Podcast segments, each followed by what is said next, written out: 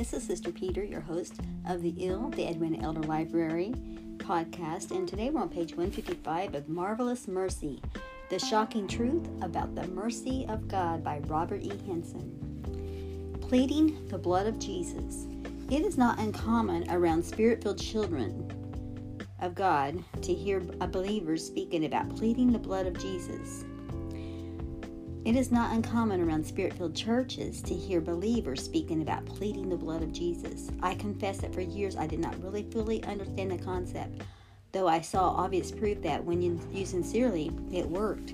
I plead the blood of Jesus. These are not some magical words, they are part and parcel of an important biblical principle.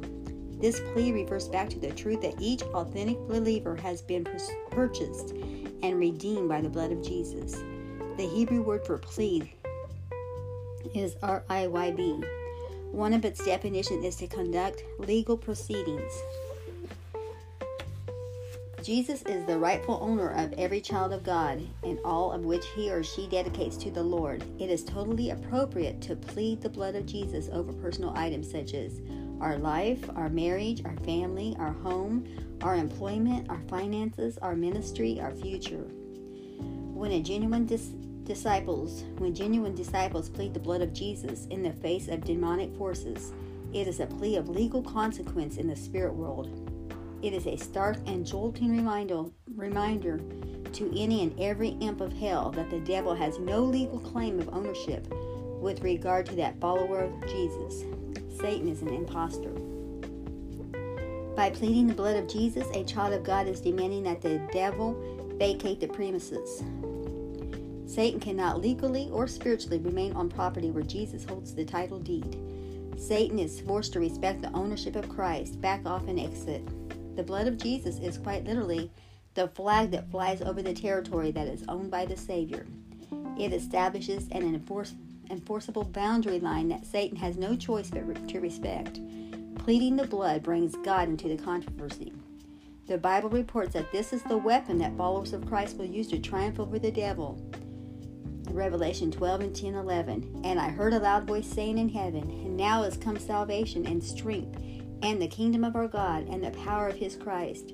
For the accuser of our brethren is cast down, which accused them before our God day and night. And they overcame him by the blood of the Lamb. Amen. I plead the blood over my family. I plead the blood over my home. Um, one of the verses out of the Bible that my husband used to dedicate our house and our pergola and just it says this is the law of the house. Up on the top of the mountain the whole limit thereof round about shall be most holy. Behold this is the law of the house. Amen. Everything that we are and everything that we do belongs to the lord. We are his workmanship.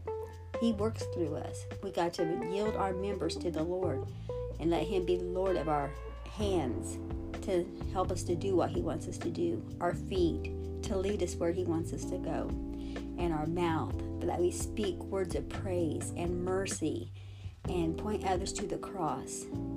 Lift up the name of Jesus. He said, If He be lifted up, He'll draw all men unto Him. Just think if we make His praise glorious, the world is going to want what we have if we live the life, the overcoming life that God promised. He promised it to us who believe and trust in Him, put our very hope in Him. It is His marvelous mercy that we're alive today. By His grace, we're going to make it. Amen. I love you. You have a great day. Lisa Peter, your host of The EEL, the Edwina Elder Library podcast. Bye bye.